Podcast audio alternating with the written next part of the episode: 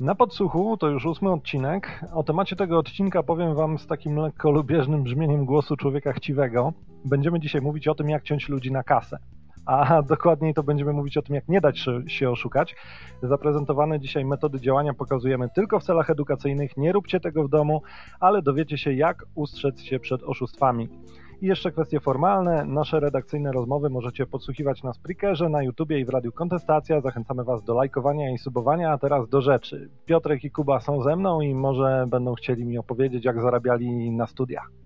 Dobra, przejdźmy, przejdźmy może do tematu dzisiejszego odcinka, czyli omówimy takie najpopularniejsze metody wyłudzania pieniędzy, e, w jaki sposób oszukują ludzie w internecie.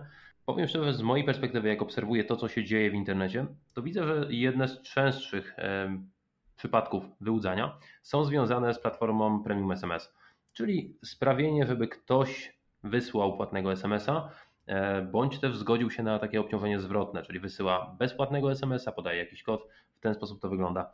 E, z jakimi takimi mm, przykładami tego rodzaju wyłudzeń się spotkaliście? E, powiem szczerze, że ja się z tym spotkałem po raz pierwszy w roku, żeby cię nie skłamać, 2008 i po raz pierwszy zrozumiałem wtedy, jak dużym problemem jest naciąganie dużej ilości ludzi na małe kwoty. Bo pierwszy, pierwszy przykład, z jakim się spotkałem, do tej pory pamiętam, to była firma o nazwie DT Software. Ona, wtedy nie mieliśmy jeszcze w Polsce w ogóle przepisów regulujących to, że ceny usług premium mają być jakkolwiek przejrzyście podawane. Więc mm, tam to był akurat jakiś test chyba na inteligencję, w który po prostu trzeba było przejść ten test, na koniec było tam pobierz wyniki i gdzieś tam ceny w ogóle nie było. Pamiętam wtedy swojego rodzaju bezczelność przedstawicieli tej firmy, którzy mi mówili nic nam nie zrobisz, bo, bo takie jest prawo, jak chcesz to sobie do, idź do prokuratury, ale oni nam też nic nie zrobią. Pamiętam jak firmy pośredniczące w, w, świadczeniu tych usług premium SMS powtarzały: No tak, wiemy, że to jest nie w porządku, ale przecież nie można dusić swobody działalności gospodarczej. I taka sytuacja trwała dość długo, to znaczy dużo zajęło czasu, żeby w ogóle ktoś przyznał w Polsce, że coś z tym problemem trzeba zrobić. Z tego co pamiętam, to Anna Streżyńska, jeszcze będąc prezesem UKE, zajęła się tym problemem, ale pamiętam, jaki opór był początkowo, żeby w ogóle zróbmy coś, zacznijmy wymagać, żeby ceny były podawane przejrzyście. Wszyscy doskonale wiedzieli, że mamy do czynienia z naciąganiem, a opór przed zrobieniem czegokolwiek taki ze strony rynku, no bo przecież e, różne firmy na tym zarabiają, był wyraźny. To, to mnie w pewien sposób przeraziło. Kilka, kilka razy chyba pisałem o tym w Niebezpieczniku, że i staram się to zawsze mówić w wypowiedziach dla mediów, że w ogóle problemem są oszustwa, gdzie e, oszukujemy dużą liczbę osób na małe kwoty. Jeśli e, rąbniesz 7 milionów ludzi na złotówkę, to to przejdzie i możesz nigdy za to nie odpowiedzieć. Jeśli romniesz jedną osobę na 7 milionów złotych, to wtedy niewątpliwie zostaniesz potraktowany jako oszust.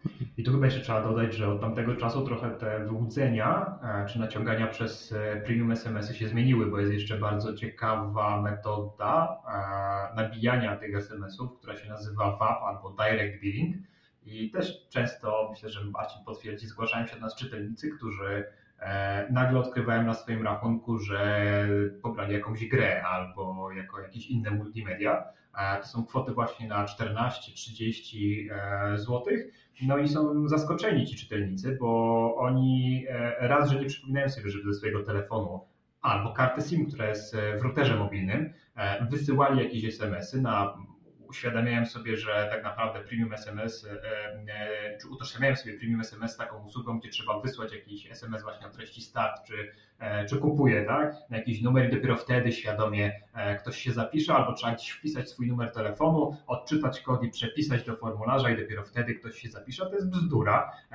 Znaczy tutaj jest prawda, tak? Ale, ale tak naprawdę można się też zapisać za pomocą mm, zwykłego wejścia na stronę teoretycznie e, nie za pomocą zwykłego wejścia na stronę, a za pomocą wejścia na stronę i kliknięcia na konkretnym linku. I to kliknięcie wystarczy. Ta usługa się nazywa WAP Billing direct billing i ona już spowoduje, samo kliknięcie powoduje, że operator strony od operatora telefonii komórkowej otrzymuje informację, dokładnie MSID-SN, czyli numer identyfikujący abonenta i do jego rachunku może dopisać odpowiednią kwotę 6, 17 czy ileś tam złotych i o tym się z reguły osoba e, dowiaduje dopiero wtedy, kiedy popatrzy sobie na swój wyciąg i, i zaczyna się, zaczyna dochodzić do tego, dlaczego ta płata jest wyższa. Ale niektórzy nie robią tego świadomie, nie klikają nawet na link, po prostu odwiedzają jakąś stronę, no ponieważ jak doskonale wiecie, jest szereg nawet różnych metod ataku, które pozwalają wymusić na kimś kliknięcie, czy to jakiś iframe, który jest ukryty na stronie i generuje po stronie osoby odwiedzającej tą stronę akcję get czy post wejścia na konkretną stronę internetową, więc taka osoba może wejść na zupełnie zaufaną stronę internetową, która posiada taki złośliwy kod i jest dobijana e, takimi linkami, dopiero dowiaduje się o tym e, po jakimś, e, po jakimś czasie, kiedy patrzy na, na rachunek. Więc to jest takie bardzo przebiegłe, a przebiegłe jest dlatego, że co ciekawe, u niektórych operatorów, nawet jak się ma wyblokowane SMS-y premium, włączyło się blokada SMS-ów premium, to to wcale nie oznacza, że zablokowane są te SMS-y premium w wersji direct czy web billing. One będą dalej działały, na to są u niektórych operatorów zupełnie osobne kody i sporo osób, świadomych użytkowników internetu, tych przynajmniej z którymi e, ja spotykam się na tych naszych wykładach, jak nie dać się schakować, a wy pewnie spotykacie się e, jako też trenerzy niebezpiecznika na, na szkoleniach, które realizujecie u naszych klientów w firmach. E, oni mówią, no dobra, ty ja wiedziałem o tym, że trzeba włożyć sobie, włączyć sobie jakąś blokadę premium SMS i nawet mam ją włączoną, ale nie wiedziałem o tym, że ona nie chroni przed tym direct czy web billingiem, więc to jest teraz taki, taki cwany moment, który mam wrażenie, e, że troszeczkę się odradza, bo w ostatnim czasie jak, jak, jakby nasiliła się liczba osób, które odkrywają tego typu usługi na swoich e, rachunkach. Tak, ja jeszcze dodam w uzupełnieniu, że też nie jest tak, żeby oszustów e, premium SMS nie zatrzymywano przez policję nigdy. To znaczy w roku ubiegłym, tak, w 2017 roku, w marcu, o ile dobrze pamiętam, E, zatrzymano grupę, która od 2014 roku uruchomiła setki stron internetowych z różnymi konkursami i loteriami, które oferowały wygrywanie różnych towarów, czy też niby bonów, a w rzeczywistości to y, wymagały one wysłania SMS-a o wartości chyba około 25 zł i z tego co pamiętam, to, to, to liczba osób naciągniętych tam przekroczyła 150 tysięcy. 160 tysięcy dokładnie, no. E, I to, to był o tyle ciekawy przypadek, że y, zatrzymano grupę oszustów, która robiła to przez dość długi czas na dość dużą skalę. Nam, nam, ludzie też zgłaszali te tak zwane landing page, które, które ta grupa robiła. My dokładnie pamiętamy, jak to wyglądało. Natomiast to była jedna grupa, która działała na dużą skalę, a mamy wielu pomniejszych oszustów, którzy faktycznie, no, w mojej opinii, długo nie zostaną zatrzymani, choćby dlatego, że ludzie często nawet nie zgłaszają tych, tych oszustw. Ktoś, ktoś wyśle SMS-a, czy wyśle kilka SMS-ów za 25 zł i w końcu powie sobie, no dla takiej kwoty nie będę szedł na policję. Ja, ja się wcale nie dziwię ludziom, że im się nie chce też bawić w to wszystko, ale to niestety sprzyja zarabianiu na tym procederze takiemu bezkarnemu. Tak, pozdrawiamy wszystkich e, użytkowników forów dla zarabiania dedykowanych gimnazjalistom, gdzie e, wymieniają się oni takimi programami partnerskimi, bo sporo z tego typu skamów jest tak naprawdę robione przez e, dedykowane platformy, które umożliwiają szybkie tworzenie tych landing page'y e, i dzielą się zyskiem z operatorem, platformą, no i tym użytkownikiem końcowym. I są takie fora internetowe, e, być może nawet czy słuchacze naszego podcastu są użytkownikami, którzy w ten sposób dorabiają sobie, czy też jak pięknie nazwałeś na początku, zarabiają na studia no bo to, to, to, nie ma się co oszukiwać, jest to tak nieregulowany rynek i tak e, problematyczny w ściganiu z racji tych niewielkich kwot, że, że pewnie jeszcze długo to będzie trwało, jeśli systemowo nie wprowadzicie jakiegoś rozwiązania. Mhm. Ja może dodam jedną rzecz. Powiem Wam, jak to wygląda od drugiej strony, bo ja takie usługi premium SMS prowadziłem, więc mm, te legalne, niewyłudzające oczywiście, e, czyli ludzie tam za niektóre jakieś usługi płacili mi SMS-ami. E, jeśli chce się założyć taką usługę SMS, no to ta procedura nie jest taka prosta. Mm, trzeba się zarejestrować, oczywiście tam dane osobowe, wszystko ok. Potem trzeba utworzyć stronę internetową. Ta strona internetowa no, musi spełniać pewne wymogi, musi podawać informacje, ile kosztuje SMS, za co jest, co dostaje użytkownik, w jakich sieciach działa, e, wszystkie gwarancje, regulamin, mnóstwo, mnóstwo rzeczy.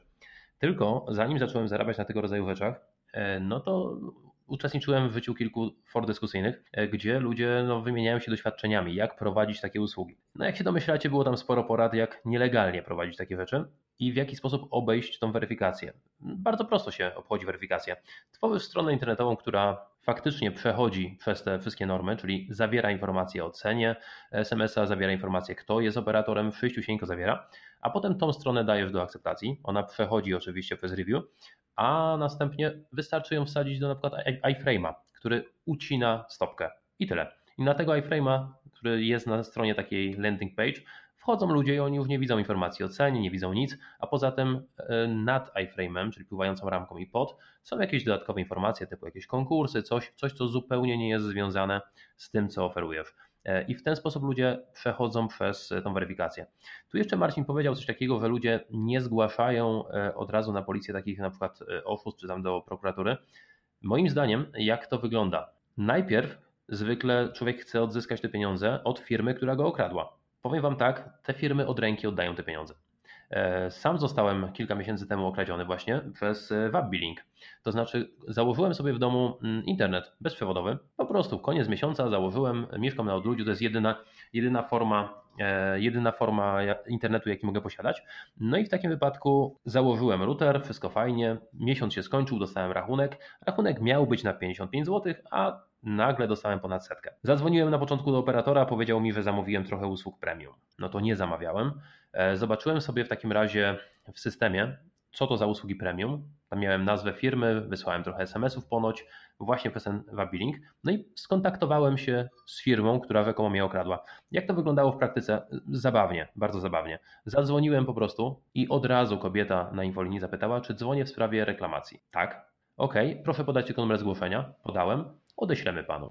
Musiałem, tak, odesłali bardzo, bardzo szybko. Chodzi o to, że oni natychmiast blokują takie osoby jak ja, aby nie zgłosić tej sprawy nigdzie. Oni wiedzą, po co dzwonię, oni wiedzą, że mnie okradli, proszą tylko o numer konta, kiedy wysłałem SMS-a, numer telefonu i natychmiast jest zwrot pieniędzy. No i dlaczego ja teraz mam iść do, na policję, prokuraturę? Po prostu jestem no, us, usatysfakcjonowany, dostałem to, co chciałem. I według mnie przez takie coś, no, taki proceder może trwać wiecznie jeżeli każdemu oddamy wszystko, co ukradliśmy, no tym osobom, które się upomną oczywiście, bo część osób może pomyśleć, no dobra, no straciłem te trzy dychy, czy tam sześć dych, co mnie tam obchodzi, idziemy dalej. E, no też ja nie pomyślałem o czymś takim, żeby zablokować na routerze, który właśnie dostałem, nowy, wyciągnięty z paczki, od razu premium SMS, a tak jak Piotrek powiedział, to by pewnie nic nie dało, bo wypadałoby zablokować jeszcze te usługi e, wabilinkowe. To jest też oddzielny kod na blokadę. Mhm. I te, tak jak Kuba mówiłeś, to ja otworzyłem sobie stronę takiej krakowskiej firmy, która e, świadczy usługi SMS-owe.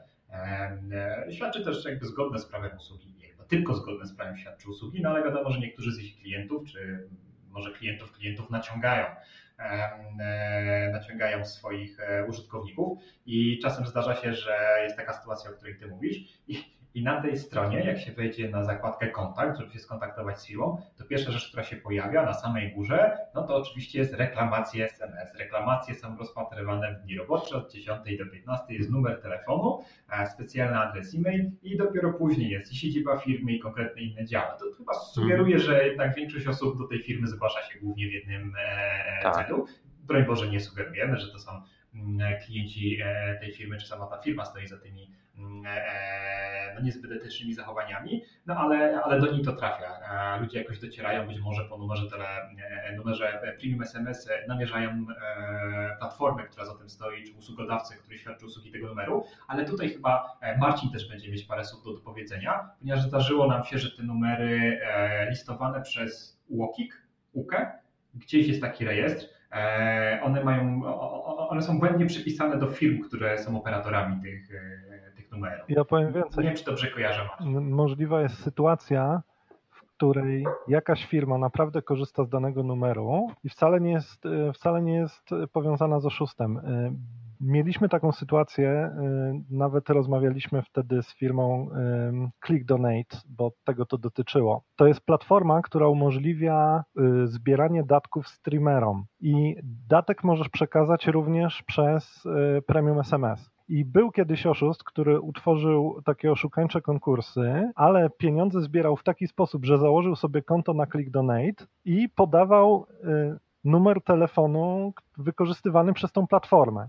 Pieniądze wpływały do platformy i teoretycznie powinny trafić do oszusta. Nie trafiły, bo właściciele tej platformy zorientowali się, że no, że to jest jakiś dziwny streamer, który nie wiadomo co robi, a dostaje same wpłaty po 25 zł wyłącznie premium SMS-ami. E, nawiasem mówiąc, to nawet stało się przedmiotem zgłoszenia do prokuratury rejonowej w Warszawie i, i, i, mamy tą sprawę, że tak powiem, rozpracowaną w niebezpieczniku i może, może jeszcze pojawi się artykuł na ten temat.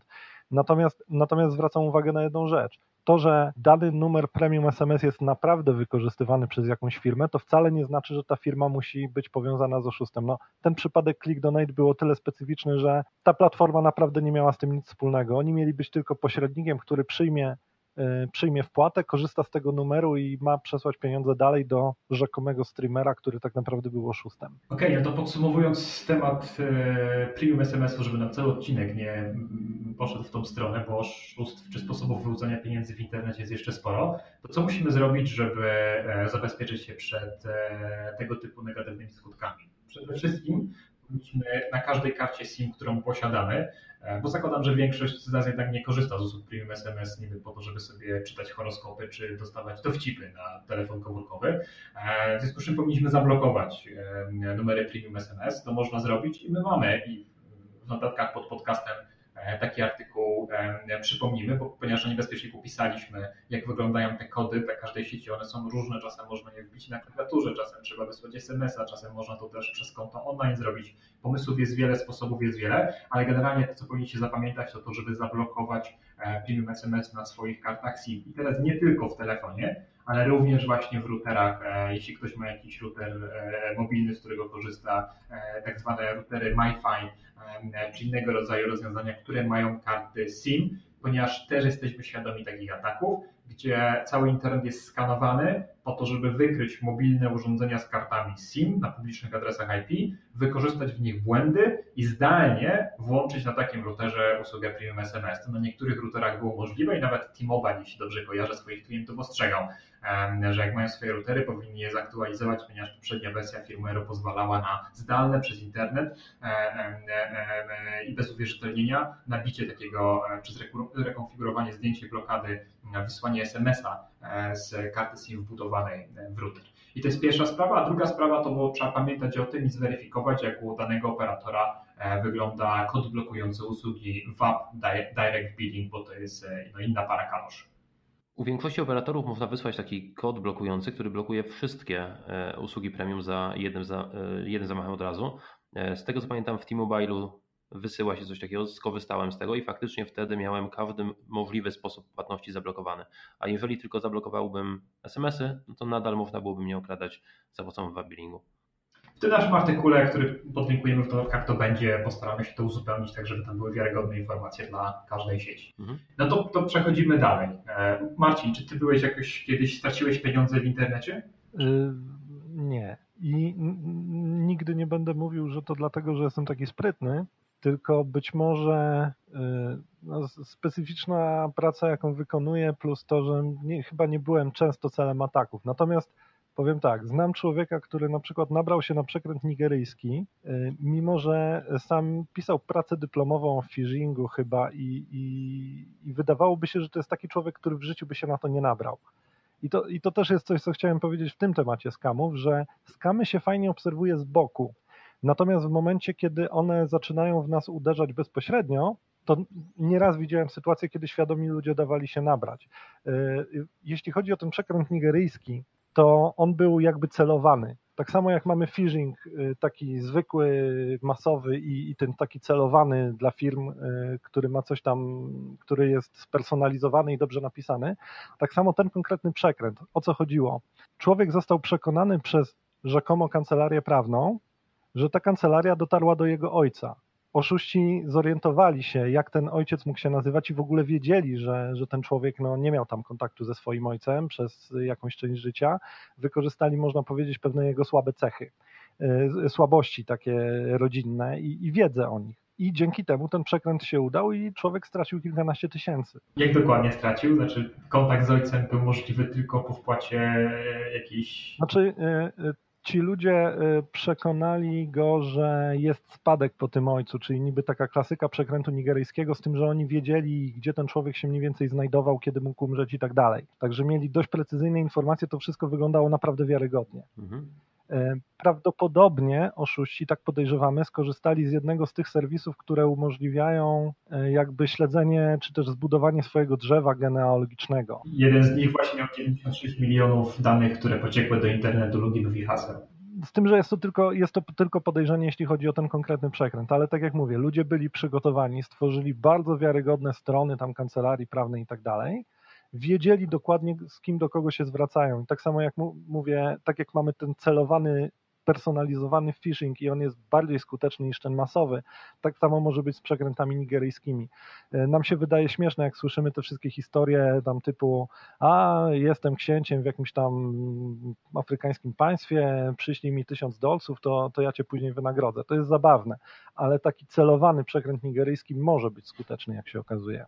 Że generalnie ta nazwa przekręt nigeryjski jest od razu taka wydaje mi się e, e, sprawiająca, że nikt nie traktuje poważnie tych zagrożeń, no bo to, to, to, nam się kojarzy z tym, co powiedziałeś, tak, że siedzi sobie gościu w Nigerii i, i pisze łamianą angielszczyzną o jakichś bzdurach, ale ten atak, o którym ty mówisz, ten, ten celowany atak, tak samo jak takie ataki biznesowe, one się nazywają back business email compromise, E, to są tak naprawdę ataki, gdzie przestępcy bardzo często wcześniej mają dostęp do skrzynki mailowej danej osoby, osoby na wysokim stanowisku, e, uczą się e, pewnych informacji na temat tej osoby, a dopiero później szyją historię indywidualnie pod takie osoby. No albo jeśli to są firmy, no to pod kątem menadżerów są pewne schematy, scenariusze, które widzimy u naszych klientów, że często się powtarzają, takie jak na przykład, a nasza firma zrobiła coś złego, teoretycznie mogli nas pozwać do sądu, ale zawarliśmy na szczęście ugodę i to mówię ja z kancelarii kancelarii prawnej z centrali we Włoszech naszej firmy, więc to teraz ja e, proszę Was o to,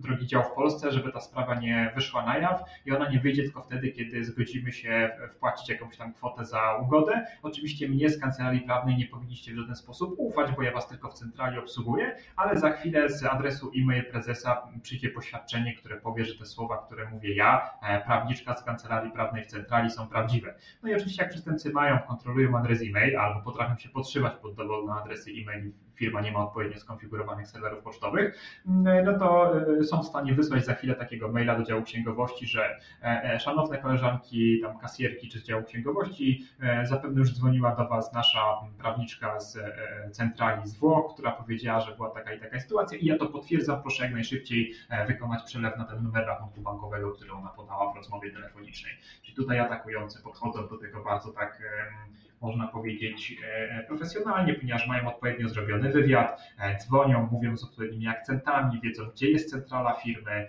e, weryfikują to, no ale to się opłaca, no bo to jest tak naprawdę kilka godzin zabawy w informacji, a potem tak naprawdę 5, 6, 7 minut konkretnego wykonania ataku i całkiem realna kwota, bo te ugody, o których mówimy, to są ugody na kilkanaście, kilkadziesiąt tysięcy złotych.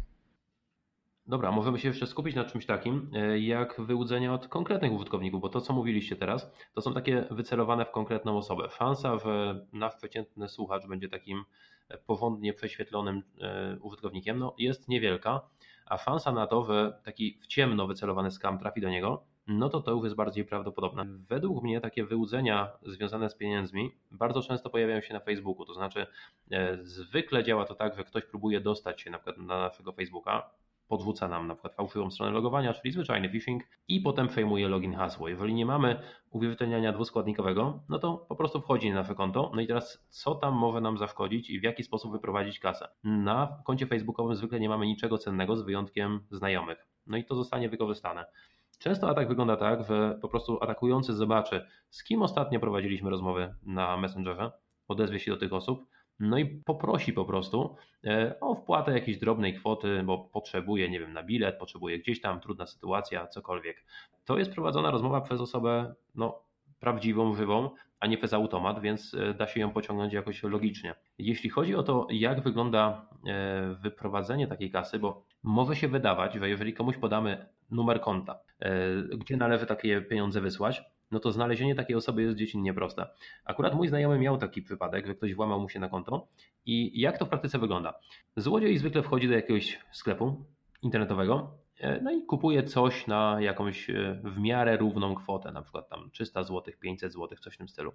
Następnie wybiera płatność, płatność natychmiastową, tam DotPay, PayU, cokolwiek innego i zamiast błyskawicznej płatności wybiera płatność przelewem. I wtedy generowany jest po prostu numer rachunku, generowany jest kod, który należy umieścić gdzieś w tytule tego przelewu. I co należy teraz zrobić? Gdy już uda mu się namówić kogoś przez to zhakowane konto na Facebooku do wpłaty pieniędzy, on podaje właśnie ten numer konta i prosi, żeby właśnie z takim tytułem tam wpłacić mu te 300, tam 500 zł. No i jeśli poszkodowany e, potem zgłosi tę sprawę na policję, no to pierwsza rzecz, jaką się robi, do kogo należy konto? Do pośrednika płatności. Kto dostał w takim razie te pieniądze? No, sklep internetowy. Gdzie sklep internetowy wysłał? Na jakiś tam, nie wiem, pustostan gdzieś tam w środku Polski. No i w ten sposób można to albo paczkomat na przykład. No i teraz te pieniądze po prostu się rozpłynęły, nie ma możliwości znalezienia. W większości przypadków no, zgłaszanie tego na, na policję wygląda zabawnie. Mój kolega usłyszał bardzo prosto. Przyjęliśmy zgłoszenie, do dwóch miesięcy dostanie pan umorzenie. Więc no, tak, tak jest wykrywalność mniej więcej tego rodzaju przekrętów. Od razu mówię, nie mówię tego jako biznesplan, tylko bardziej jako ostrzeżenie, że bardzo trudno jest e, w ten sposób namierzyć kogoś, kto nas okradł, więc jeśli nawet jakiś kolega prosi nas o to, abyśmy mu przesłali pieniądze, warto zweryfikować to jakimś innym kanałem komunikacji. Napisać do niego, zadzwonić do niego, cokolwiek innego, byle nie bazować tylko na tym jednym kanale, który mógł być w jakiś sposób przejęty. Tak, to jest, to jest w ogóle szalenie ważne, że e, większość naszych słuchaczy pewnie jak dostanie taką prośbę, to może no, zrozumieć, że e, to, to nieznajomy do nich pisze, tylko ktoś, kto przejął jego konto, ale e, sporo z nas ma taką tendencję, że odpowiada, ej stary, masz chyba wirusa to jest głupie, dlatego że jeśli w ten sposób poinformujemy naszego znajomego, którym wiemy, że został zainfekowany, czy ktoś siedzi na jego koncie i, i, i próbuje oszukiwać mm, jego przyjaciół, no to atakujący odczyta tą wiadomość i tą wiadomość skasuje. A to z kolei oznacza, że dalej e, nasz znajomy, będący ofiarą, się nie dowie i inne osoby mogą paść e, paść ofiarami tego przekrętu, więc zawsze wtedy warto, tak jak Kuba wspomniałeś, ten inny kanał zastosować, najlepiej pewnie złapać za telefon i po prostu takiej osoby zadzwonić. Przestępcy z reguły, e, czy oszuści w zasadzie, złodzieje, kontrolują tylko ten kanał facebookowy, bo to są wyłudzone loginy i hasła do Facebooka, więc z dużym prawdopodobieństwem nawet skrzynka mailowa takiej osoby nie jest przejęta. Tu też warto nadmienić, że Facebook jest świadomy tego typu zagrożeń i Facebook ma w ogóle specjalny URL, pod którym można odsyłać tego typu e, e, e, osoby, które mają jakieś nieprawidłowości z kontem. Nie zawsze takie, że ktoś siedzi i wyłudza pieniądze mm, w imieniu tych osób, ale na przykład widać, że rozsyła jakieś spamerskie linki. Wystarczy wejść na facebook.com łamane przez hacked i pod takim adresem jest taki prosty kreator, gdzie Facebook zadaje pytanie, no a kiedy się ostatnio logowałeś, a co zrobiłeś, a wpisz hasło, a czy masz włączone dwuetapowe uwierzytelnienie, a sprawdź aplikację, a zrób coś tam i, i, też po części podsyła na przykład nawet programy antywirusowe, którymi można się ewentualnie przeskanować, czy też e, daje bardzo dobrą poradę, o której wiele osób zapomina, a sprawdź jakie masz rozszerzenia do przeglądarki, ponieważ my z Facebooka korzystamy w przeglądarce, a rozszerzenia do przeglądarek, pluginy do przeglądarek to jest taki malware XXI e, wieku, E, on ma dostęp do zakładki z Facebookiem, no i może robić wszystko tak naprawdę w, na naszym koncie facebookowym. Ja bardzo często ludzie przeoczają to, że to, że to jakieś rozszerzenie za, e, czy, czy plugin do przeglądarki może być winny, raczej szukają tych typowych wirusów albo myślą, że gdzieś zostali nacięci na jakiś e, phishing, albo że ich telefon komórkowy, który też ma aplikację facebookową, został przejęty, czy takie niepotrzebne wpadanie trochę w, w przerażenie. To, co jeszcze chciałem wspomnieć o tym fejsie i o tych atakach, o których Kuba powiedział, to to, że my mieliśmy mieliśmy, i to też chyba na początku roku, czy w końcówce roku, kilka takich. W lutym, chyba. No, no, y, kilka takich przypadków, gdzie były bardzo spersonalizowane ataki, tylko tam było wyprowadzenie pieniędzy przez rachunki giełd bitcoinowych, tak? Przynajmniej nie pamiętam, jak się ta giełda bitcoinowa nazywała, czy jakaś usługa bitcoinowa, ale ludzie tam kupę kasy tracili. Był nawet jeden z czytelników, który e, przesłał ojcu tam kilka czy kilkanaście tysięcy złotych w kilku transzach i dopiero później się zorientował e, po rozmowie, że to jednak no, nie był jego ojciec, tylko był ktoś, kto przejął mu to, to konto, więc to, no to no najlepszy, najlepszy się zdarza, tak? Co najgorsze, oni nie przekazywali tylko pieniędzy, tylko dane do kont, czy robili całe przelewy, ale też przekazywali dane, które później by umożliwiały tak, otwierali rachunki e, jakby swoimi, swoimi przelewami z odpowiednim tytułem na odpowiednie numery kont, e, zakładali czy potwierdzali tak. inne konta bankowe, czy rachunki, czy, czy generalnie tworzyli tak, tak zwanego supa, mówiąc wprost, bo atakujący mógł e, to wygenerowane konto teraz uznać, skorzystać z niego jako, jako konto potwierdzone, tak, no bo wpadł na odpowiednie da, z odpowiednich danych odpowiedni przelew o odpowiednim kodzie, więc taka giełda czy instytucja finansowa potwierdza, mm, że wszystko się zgadza. Jeszcze odnośnie hakowania Facebooka mm, dodałbym jedną rzecz, bo może się wydawać, że ktoś sobie włączy na przykład to dwuskładnikowe uwierzytelnienie, czy tam SMS-em, czy aplikacją, czymkolwiek innym. E, i do tego no, jest w miarę świadomym użytkownikiem i nie wejdzie na żadną stronę, która wyłudza login i hasło, raczej mu się to nie zdarzy, nie wiem, ma jakieś auto uzupełnianie na przykład w przeglądarce i widzi, jak mu nie podpowie hasła, to jestem na złej stronie, przykładowo.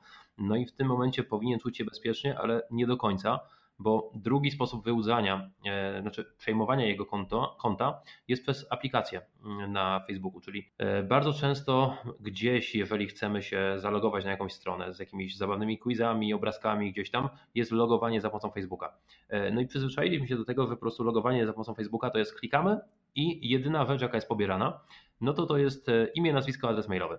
I tyle. Jakaś część danych osobowych jest przekazywana i dzięki temu nie musimy się rejestrować. Ale prawda jest taka, że w tym komunikacie czasami jest informacja, o jakie prawa prosi ta aplikacja. I ta aplikacja może prosić na przykład o prawo do publikowania czegoś na wallu. E, no i w tym wypadku my się logujemy niby tylko, ale zezwoliliśmy też na publikowanie na wallu i nie dzieje się to automatycznie, bo byśmy to zauważyli, tylko załóżmy dzień, dwa, trzy albo tydzień po naszym zalogowaniu, nagle na naszym wallu ląduje taka informacja typu o wygrałem iPhone'a, wygrajcie i wy też i oczywiście udostępniona nie publicznie, tylko tylko dla znajomych, żeby nie cały świat wygrał te iPhony. E, no i to jest też próba wyłudzenia, bo bazujemy na tym, że nasi znajomi nam ufają, e, a więc klikną w to, co my poleciliśmy. E, I tego rodzaju informacje są trudne do weryfikacji, czy to ta osoba rzuciła, czy też nie, bo jeżeli ktoś rzuca coś na Walla przez aplikację, to nazwa aplikacji jest wyświetlona. Jaka aplikacja opublikowała tego newsa?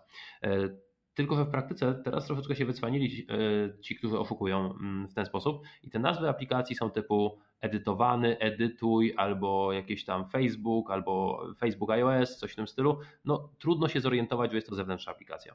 Ja tutaj jeszcze jedną uwagę poczynię. W ogóle wszystkim odradzam logowanie się gdziekolwiek przez Facebooka.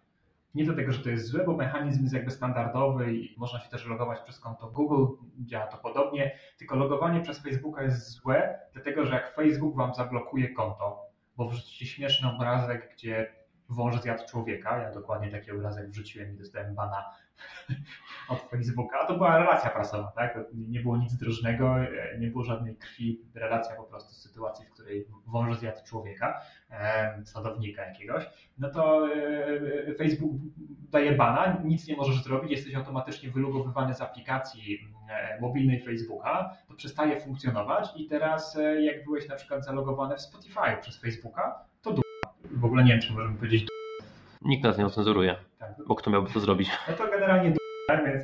więc ja mogę wypikać później. To jedną wy a drugą została. Zobaczymy, czy, czy to spowoduje negatywne reperkusje. No ale generalnie jest problem. Jest problem z tym, że wszystkie usługi, gdzie założyliśmy konto albo logujemy się przez Facebooka, też nie będą działać w momencie, kiedy mamy zabanowane konto. Czy to ok, to konto jest zabanowane na 3-7 dni, czy tam są jakieś inne długości bana, no ale mniejsza z tym, po prostu tracimy dostęp. No, nie można polegać na Facebooku jako na platformie, która e, wiarygodnie nas gdzieś zaloguje, dlatego że wystarczą złośliwe zgłoszenia jakiegoś posta, e, nie wiem, grupy internetowych troli. Tak pamiętamy, jak były, e, co się działo w okolicach Marsza, Marszu Niepodległości, gdzie jedna i druga część strony politycznej blokowała sobie nawzajem profile czy fanpage na Facebooku, dlatego że oznaczała takie, raportowała takie treści do Facebooka i automatyczne algorytmy, jak dostały N różnych zgłoszeń, to nie wnikały w to, czy to jest zgodne z regulaminem, czy nie. Po prostu zakładały, że skoro sporo osób w sieci Facebooka mówi, że to jest złe, to należy to zabanować, tak? To później było odkręcane oczywiście, ale generalnie jest to niedogodność, więc nie logujcie się nigdzie przez Facebooka, to nie ma najmniejszego sensu.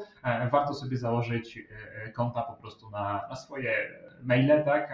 Z różnymi hasłami, e, ale logowanie przez Facebooka ma ten, ten zdradliwy element, gdzie możecie zostać odcięci od tej usługi, do której się przez Facebooka zalogowaliście. Mhm. Ja powiem jeszcze taką dobrą informację, że ten przegląd, o którym mówiłem, e, już za jakieś dwa miesiące przestanie być możliwy. To znaczy, Facebook zmienia swoją politykę i teraz aplikacje, żadne aplikacje, nie będą mogły już e, publikować na prywatnych profilach żadnych postów. Będzie możliwość tylko publikacji automatycznej e, na profile firmowe, czyli fanpage. Więc wszystkie, jeżeli korzystacie z takich aplikacji jak jakiś e, Buffer albo jakiś Hotsuite albo coś w tym stylu, no to już nie będziecie mogli z tego korzystać na prywatnym koncie, bo tak się zmienia polityka e, prywatności Facebooka. To tutaj powiedzmy jeszcze jednym skamie, który na Facebooku funkcjonuje i no jest masowy. E, konkursy pojawia się lewy fanpage, który mówi, że możesz wygrać e, domek drewniany, możesz wygrać e, zbędne Ferrari Lewandowskiego, możesz e, wygrać talon do Biedronki czy Lidla na 300 zł. Wystarczy, że wyszerujesz tego posta i w komentarzu napiszesz polecam, czy tam zapraszam, czy tam cokolwiek innego. No oczywiście ten element szerowania czy polecenia nie, nie niesie za sobą żadnego ryzyka. On jest tylko elementem rozprzestrzeniania się takiego posta przez Facebooka, a elementem oszukiwania edge'anku facebookowego po to, żeby taki fałszywy post z fałszywej strony podszywający się pod jakąś firmę do jak największej liczby osób dotarć, żeby zwiększył swój zasięg na Facebooku. No i po kilku godzinach pojawia się drugi post. W momencie, w, w którym ten post jest publikowany, tam pojawiają się linki do rzekomo profilów osób, które wygrały ten domek do Ferrari czy ten bon do Lidla. No i standardowo praktyka jest taka, że pierwszy z linków prowadzi do czyjegoś profilu, klikamy, jesteśmy zawiedzeni, że to nie my, ale drugi z linków czy trzeci z linków prowadzi do naszego profilu i tu się dzieje magia. Jak to jest możliwe, że to prowadzi do naszego profilu? Czy to rzeczywiście oznacza, że my wygraliśmy? Otóż nie. Ten link prowadzi do profilu aktualnie zalogowanej osoby. Czy ktokolwiek kliknie, wyląduje na swoim e, profilu, a gdzieś to dlatego, że umiejętne zbudowanie e, e, linku, a tak naprawdę, jeśli dobrze pamiętam, zapomnienie chyba parametru ID i doklejenie jakichś numerków powoduje na przekierowanie na profil aktualnie zalogowanej osoby, to sprawia wrażenie, że wow, to ja wygrałem, to jest, to jest link do mojego profilu. No i teraz przestępcy na czym, oszuści na czym zarabiają? Zarabiają na tym, że to nie jest tak siup, że od razu kliknąłeś na swój profil, to dostajesz nagrodę, trzeba jeszcze wypełnić formularz odebrania nagrody. A ten formularz odebrania nagrody trzeba pobrać ze strony internetowej. Oczywiście do niej jest link w poście. No a ta strona, żeby pobrać ten formularz, no to trzeba podać numer telefonu. Wiadomo, trzeba się zweryfikować, czy nie jest się botem. No jak już się poda numer telefonu, to to się pojawia przychodzący SMS z prośbą o to, żeby przepisać kod na, mm, drugiej, e, na drugim kroku tego formularza, gdzie podaliśmy numer telefonu. Ten formularz rzeczywiście służy do zapisania nas na premium SMS. E, koszt to jest tam 5-7 zł.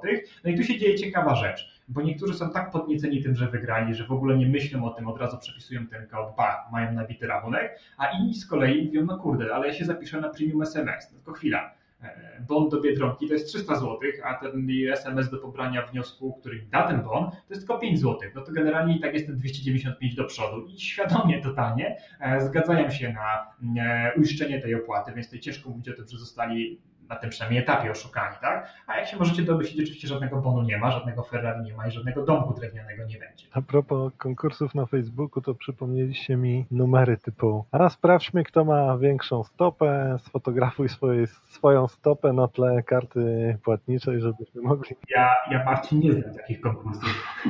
Nie, nie, mówię, mówię o tych sytuacjach, kiedy ktoś, ktoś wpadał na pomysł, czasem w dobrej wierze, żeby ludzie focili różne rzeczy na tle swojej karty płatniczej. Raz to nawet nie był e, typowy scam. Jeden z banków zorganizował taki konkurs, pokaż nam w jaki nietypowy sposób używasz swojej karty. Potem się z tego wycofali dość szybko, bo ludzie bardzo dokładnie pokazywali, jak używają z obu stron swojej karty. Tak, to, to był tak. bardzo, bardzo długiej nazwie, najdłuższej chyba, e, jaka istnieje w Polsce. No ale był też, e, był też taki mm, sklep internetowy, Optyk, nie pomnę teraz nazwy, e, który zupełnie w dobrej wierze, jakby lekko nieświadomy może tego, e, jakie jest ryzyko, e, prosił ludzi, którzy zamawiali okulary online, do tego, żeby zmierzyć sobie rozstaw oczu. To jest potrzebne przy doborze szkieł czy oprawek. No i oni na genialny pomysł wpadli, bardzo prosty, jak to zrobić zdalnie przez internet. Mianowicie trzeba było aktywować kamerkę, spoko, tylko że kamerka nam nie pokaże odległości, no bo możemy być bliżej dalej ciężko złapać jakąś miarkę. No a co jest takim uniwersalnym e, miernikiem odległości? No właśnie karta płatnicza. Więc oni zachęcali do tego, nawet mieli ten filmik czy e, e, obrazek instruktażowy, żeby wziąć kartę płatniczą z portfela, przytknąć sobie do czoła, czy już tam nie pamiętam, do nosa, no i zrobić sobie zdjęcie webcamem, przesłać im to. Oni na podstawie długości karty płatniczej będą widzieli, jaka to jest odległość pomiędzy oczami, oszacują sobie to i, i, i lepiej dobrane okulary będziemy mieli, tak? Więc to, e, to, to, to oczywiście rodziło ten problem, że niektórzy te karty mieli kredytowe, dawali je fotografować z drugiej strony, gdzie był widoczny kod CVV2, no, na wypukłościach można było odczytać, jaki jest numer, chociaż on był w odbiciu lustrzanym, e, co też mi przypomina pewnego sprzedawcę zegarów na Allegro, e, który sprzedawał takie mm, swoje wyroby, ale żeby pokazać w jakiej one są skali, no to e, swoją kartę płatniczą przytykał do tych zegarów jako punkt odniesienia. I jeden z naszych czytelników, pamiętam, wpadł na genialny pomysł, żeby dać nauczkę o sobie, uświadomić ją, że to nie jest dobry pomysł, postanowił, że dobrym pomysłem byłoby kupić od niego ten zegar, korzystając z jego własnej karty płatniczej, której dane właśnie w ten sposób pozyskał z takiego jednego ze zdjęć. Ja jeszcze dopowiem może e, na troszeczkę inny temat coś. E, te wszystkie skamy e, typu tam 300 zł z Biedronki, czy jakieś tam bilety lotnicze, domki, inne takie rzeczy, no wymagają od nas no, nie tylko żebyśmy byli naiwni, ale wymagają tego, żebyśmy jakoś zaufali po prostu takiemu konkursowi. I teraz w jaki sposób zdobyć zaufanie osoby, która jest atakowana? Bardzo często to, to zaufanie zdobywa się w ten sposób, że pokazuje się takiej osobie, że jej znajomi już wzięli udział w tym konkursie, czyli twoi znajomi już odebrali na przykład bony na te kilkaset złotych z Biedronki. I teraz jak to zrobić? Najlepiej byłoby pokazać znajomych i to jeszcze ze zdjęciami. E, bardzo prosto można to zrobić za pomocą pluginu z Facebooka. E, to znaczy, bierzemy plugin Likebox, który pokazuje nam zdjęcia osób, które zalajkowały daną stronę. Problem polega tylko na tym, że on nie pokazuje, kto zalajkował stronę, na której ten plugin jest e, osadzony, tylko pokazuje, kto zalajkował stronę, której parametr podajemy, to znaczy adres URL podany jest wewnątrz pluginu. No to w takim razie tworzymy sobie stronę, która wyłudza pieniądze, informujemy, że poniższe osoby odebrały już swój bon i dajemy likeboxa, który prowadzi na przykład do, do wykopu, tak. niebezpiecznika, demotywatorów, gdziekolwiek indziej i wtedy co widzimy? No same znajome osoby. Wystarczy teraz tylko za pomocą jakiejś warstwy zakryć zbyteczną część e, tego likeboxa, tak aby nazwa serwisu nie była widoczna. I bardzo, bardzo często serwisy, które wyłudzają właśnie przez SMS-y, przez jakieś lajki czy coś, one pokazują nam po prostu zdjęcia. No i dlaczego mamy nie podać swoich danych, jeżeli jakaś Kasia, Asia, Basia z naszych znajomych właśnie odebrali to i oni zaufali, a ja będę teraz tu jakiś paranoikiem i nie zaufam. Dokładnie. To, to, to takie bazowanie na tym, że no jak inni zrobili, to, to jest ok. A drugim chyba takim elementem, na którym większość tych skamów masowych bazuje, to jest też takie, mm, takie coś, co towarzyszy większości osób. Sporo osób na Facebooku chciałoby wiedzieć, kto ogląda ich profil. E, sporo osób e, jest przewrażliwionych na punkcie swojego e, wizerunku, tak, czy, czy, czy tego, jak wyglądają, czy gdzie, gdzie ich dane są używane. I przestępcy z tego korzystają, ponieważ masowo i to chyba regularnie, co miesiąc, jeśli nie częściej, pojawiają się takie fale E, na przejętych kontach do znajomych wysyłane są e, linki z informacją, ej stary, to chyba są twoje zdjęcia w internecie, sprawdź, ktoś ci je wykradł, ktoś je zmienił, ktoś je sfotoshopował, albo twoje nagie zdjęcia wyciekły. Różne, różne formy to przybiera, no ale generalnie komunikat jest prosty. Twój wizerunek jest na tej e, e, stronie w niezbyt dobrym towarzystwie, sprawdź to. Jak ktoś kliknie na taki link, no to jest e, proszono oczywiście o, o zalogowanie się do Facebooka, czyli bach.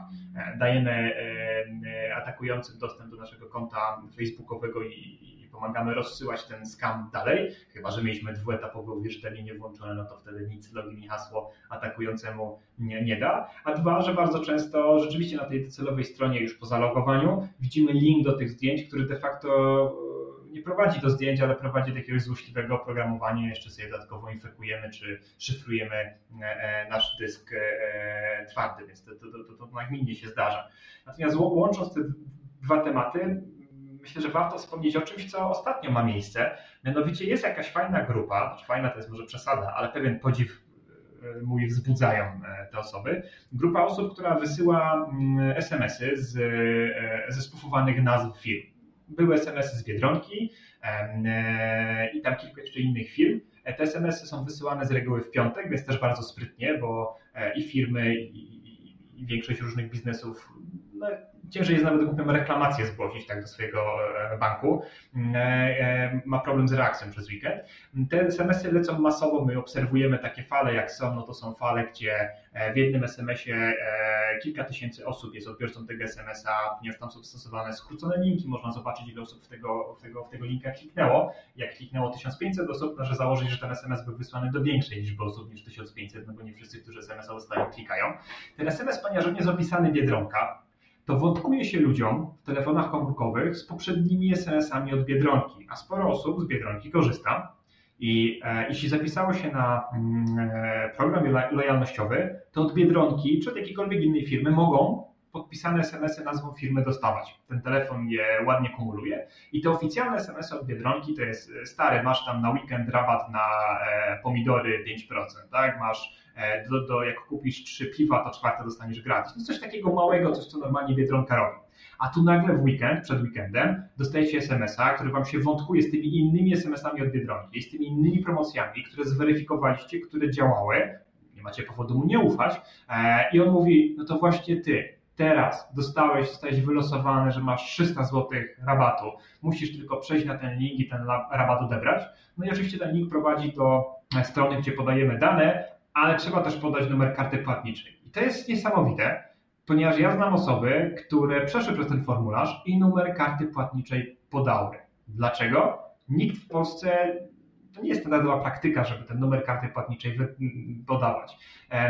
Raz, że ta strona w ogóle jest w języku angielskim, ona nawet nie jest po polsku, no ale, ale, są ludzie, którzy są nieświadomi i chyba jakoś tak bardzo ufają Biedronce, że ten numer karty płatniczej podają. Nie zauważają, że ta karta będzie tam obciążana regularnie, chyba co 30 dni abonamentem 90 e, e, dolarów, jeśli dobrze, jeśli dobrze to pamiętam. E, ale to co, to, co mnie w tym zaskakuje, to to, że no, takie osoby są, ten numer karty płatniczej, chociaż no, nigdzie go nie podają, to podają bo chcą mieć ten bon za 300 zł do Biedronki, a niestety więcej niż 300 zł tracą, jeśli pierwsza subskrypcja z tej karty płatniczej, e, której numer podali na tej stronie, mm, e, zostanie im ściągnięta. I to też, żeby było jasne, e, ludzie, którzy za tym stoją, wcale nie zarabiają tych 99 dolarów, bo oni tak naprawdę zapisują kogoś do platformy i tylko i wyłącznie z racji tego, że zapisują kogoś do platformy przez swój link, przez swój link z poleceniem, to odcinają sobie od tego zapisu kilka, kilkanaście dolarów w zależności od platformy, więc e, no, no, no ten skam jest powtarzany, on, on, musi się tym osobom opłacać, musi być z tego dobry, e, dobra forsa, skoro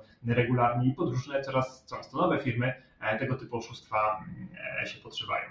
Jeszcze jedna rzecz w sprawie mm, podawania kart kredytowych. Bardzo często na stronach internetowych jest taka informacja typu e, tam zaloguj się, potwierdź, że jesteś tam pełnoletni za pomocą właśnie takiej karty i pobierzemy z niej jednego dolara na przykład. E, tylko problem polega w tym, że faktycznie pobierają tego jednego dolara, wszystko jest ok, tylko w regulaminie jest na przykład napisane, że ten dolar to jest na przykład miesięczny dostęp do danej platformy, miesięczne konto, miesięczne coś tam, a potem automatycznie zostaje przedłużony na przykład na okres następnego miesiąca, ale kosztuje już tam 99 dolarów na przykład. E, no i teraz można to nazwać przekrętnym, bo jest to wyłudzenie, ale z drugiej strony no, trudno pozwać kogoś takiego. Jest to w pełni legalne, po prostu my nie przeczytaliśmy regulaminu. No i tyle. E, tylko, że jest to często tak sprytnie sformułowane, że tam opłata faktycznie wynosi tyle, a następnie zgodnie z regulaminem. No i wiadomo, wypadałoby to przeczytać. Więc e, warto zastanowić się, czy przypadkiem ktoś nie daje nam dostępu do czegoś bardzo wartościowego, jakoś tam, e, nie wiem, oglądaj najnowsze filmy na DVD, coś tam i tylko za tam 1 zł, 1 dolar, 1 euro. Doczytajmy, czy przypadkiem nie wiążemy się na trochę dłużej. To dużym plusem jest to, że jeśli to są karty płatnicze, to zawsze możemy zwrócić się do naszego banku i skorzystać z tej procedury e, chargeback. Ja zachęcam, jeśli, jeśli widzicie jakiekolwiek fraudy na swoich kartach płatniczych, od razu to róbcie. Sama procedura chargeback pozwala na wybranie e, co najmniej kilkudziesięciu różnych scenariuszy, w których nie zgadzamy się z pozycją w naszym, e, na naszym wyciągu z karty płatniczej.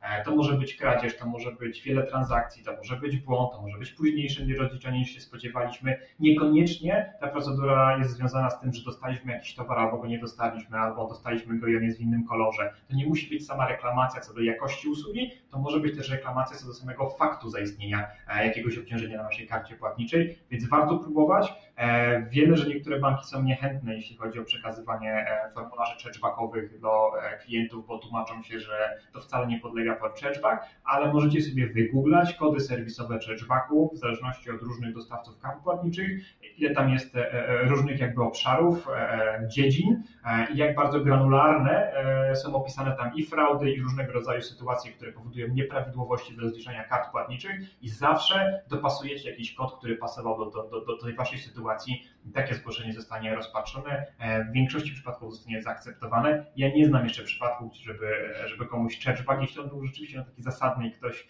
ktoś czuł się oszukany, mm, organizacja kartowa czy też bank reprezentujący w, w tym momencie no, nie rozliczył na jakby korzyść klienta.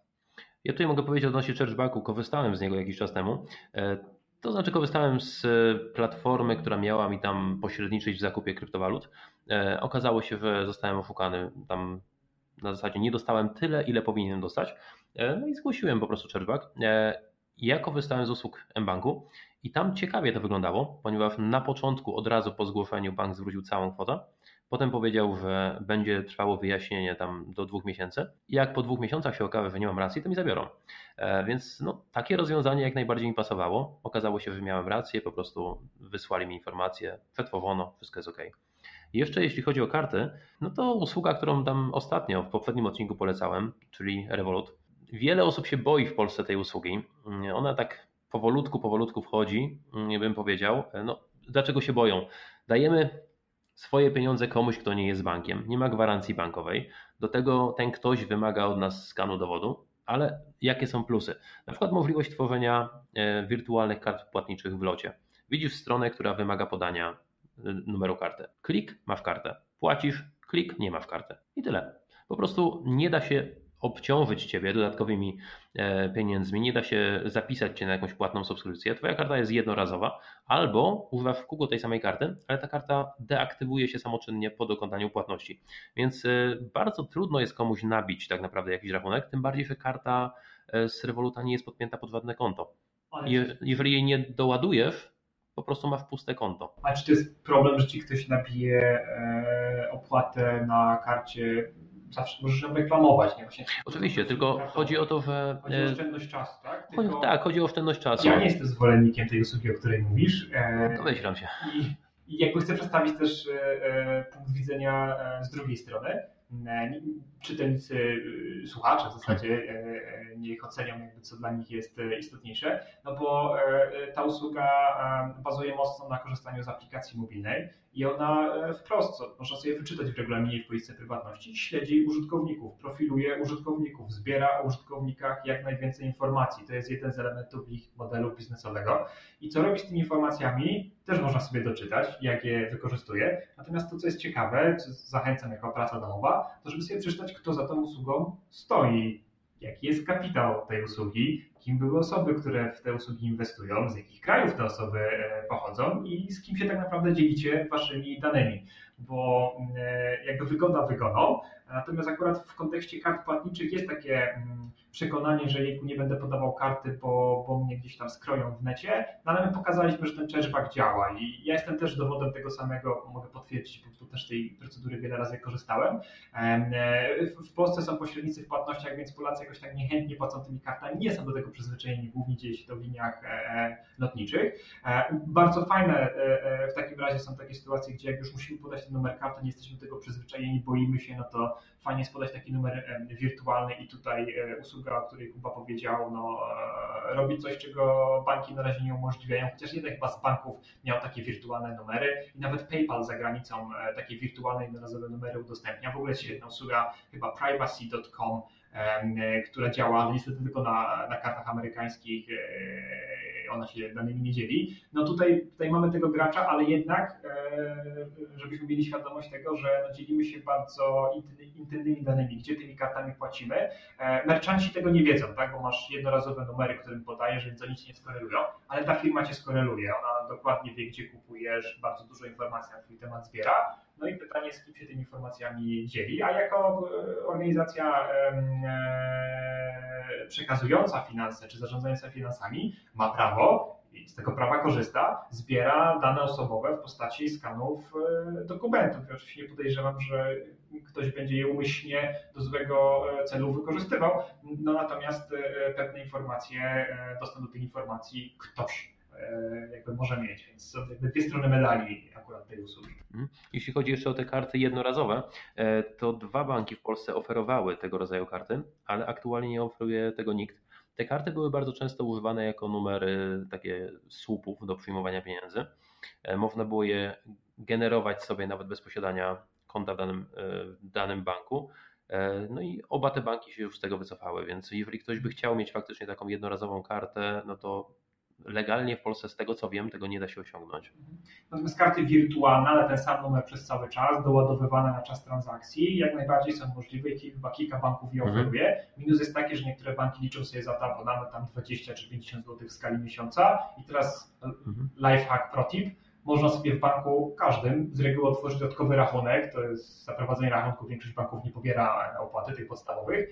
Do rachunku można mieć kartę, w zależności od banku ta karta może być za darmo. I na takim rachunku, jeśli potraktujemy go jako rachunek właśnie związany tylko z tą kartą, będziemy tam przechowywali tylko i wyłącznie pieniądze i taką kartę e, w odpowiedni sposób skonfigurujemy, czy zablokujemy na niej transakcje e, związane e, z card present, czyli takim typem transakcji, gdzie posługujemy się tą kartą, a zezwolimy tylko na transakcje internetowe, same internetowe, to jesteśmy w stanie, zakładając, że rachunek nie pozwala na debet, to też trzeba zweryfikować w banku, korzystać z takiej tak naprawdę karty wirtualnej, tylko że sami ją wyklikaliśmy innymi produktami bankowymi, nie ponosimy za nią żadnej opłaty w stylu 25 zł tylko za to, że ktoś mi daje fragment plastiku.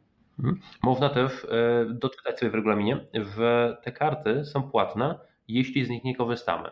E, w dwóch bankach, e, które mam tutaj na myśli, było coś takiego, że jeżeli nie korzystasz z karty, no to w takim wypadku za nią płacisz. Jeśli korzystasz, czyli dowolna transakcja na dowolną kwotę będzie wykonana, no to jest darmowa. No i teraz można pamiętać, co miesiąc robić, ale po co? Można dowolną usługę bazującą na subskrypcji podpiąć. Na przykład podpiąć sobie, nie wiem, Spotify'a i niech pobiera te 10 czy tam 19 zł w zależności od pakietu i w tym momencie karta staje się gratis. E, jest darmowa po prostu. Trochę Wam przerwę, bo nam się robi nowy odcinek o kartach, to jest fajne, ale e, jeszcze będę chciał wrócić do czegoś, o czym wspominał Kuba, o, przez, o takich e, oszustwach, które ja bym nazwał regulaminowymi. Tak jak mówiłeś, płacisz niby za jakąś usługę i z regulaminu się dowiesz, że w rzeczywistości za miesiąc zapłacisz więcej. Ale też rodzajem E, oszustw regulaminowych były wałki pojawiające się w Polsce gdzieś dwa lata temu, one były popularne. O co chodziło? Pojawiały się sklepy internetowe, które oferowały bardzo korzystne ceny pewnych produktów.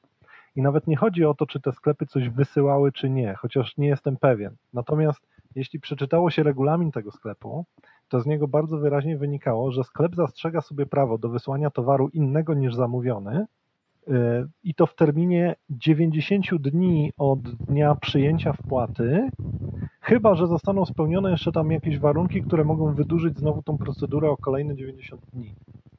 E, normalnie, gdybym e, zaproponował komukolwiek takie warunki zakupu jakiegoś towaru, no wiesz, ty, ty, mi, ty mi przyślij pieniądze, ja za 90 dni może ci prześlę, a jak w te 90 dni nie prześlę, to może to jeszcze będzie kolejne 3 miesiące.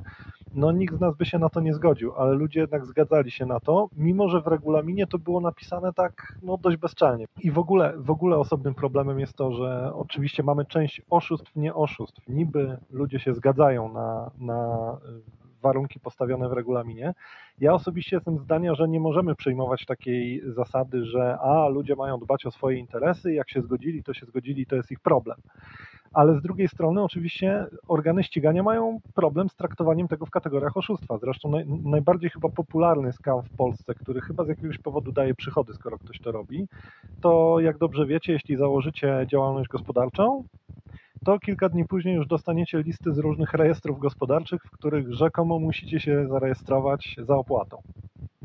Wiesz co, teraz, e, teraz ja, e, ja modyfikowałem coś e, w urzędzie, właśnie w CIDG, kwestia tam chyba kodów PKID, mniejsza z tym. I teraz jest tak, przynajmniej w Krakowie, że to, co jest tym wynikiem, potwierdzeniem wykonania jakiejś usługi, to na odwrocie ma takie ładne ostrzeżenie, że gdybyś dostał w ciągu najbliższych dni różne pisma, to je olej, dlatego że wszystkie zmiany w CIDG, e, wpisanie, wypisanie i tak dalej są darmowe. E, więc już same, same, same urzędy na to zwracają uwagę. Może nie wszystkie, bo ja mówię tylko o jednym w Krakowie, ale, ale musi być to spora skala, skoro już na poziomie urzędowym to się e, modyfikuje. E, jeśli chodzi o te przekręty e, z CIDG, to dawniej one mogły być skuteczne, teraz coraz trudniej z prostego względu. Ja zakładałem firmę w sumie kilka razy. Pierwszy raz jak założyłem firmę dostałem faktycznie wezwanie na tam 250 zł. Olałem, no bo wiedziałem, że jest takie oszustwo, ale teraz jak zakładałem chyba z półtora roku temu, dostałem kilka takich wezwań. E, no i po prostu już człowiek sam sobie mówi, to nie jest możliwe, że tyle równych literówek C i DG ma w nazwie i każda prosi mi o 200 albo 250 zł, to już na logikę, no nie po prostu nie płacę.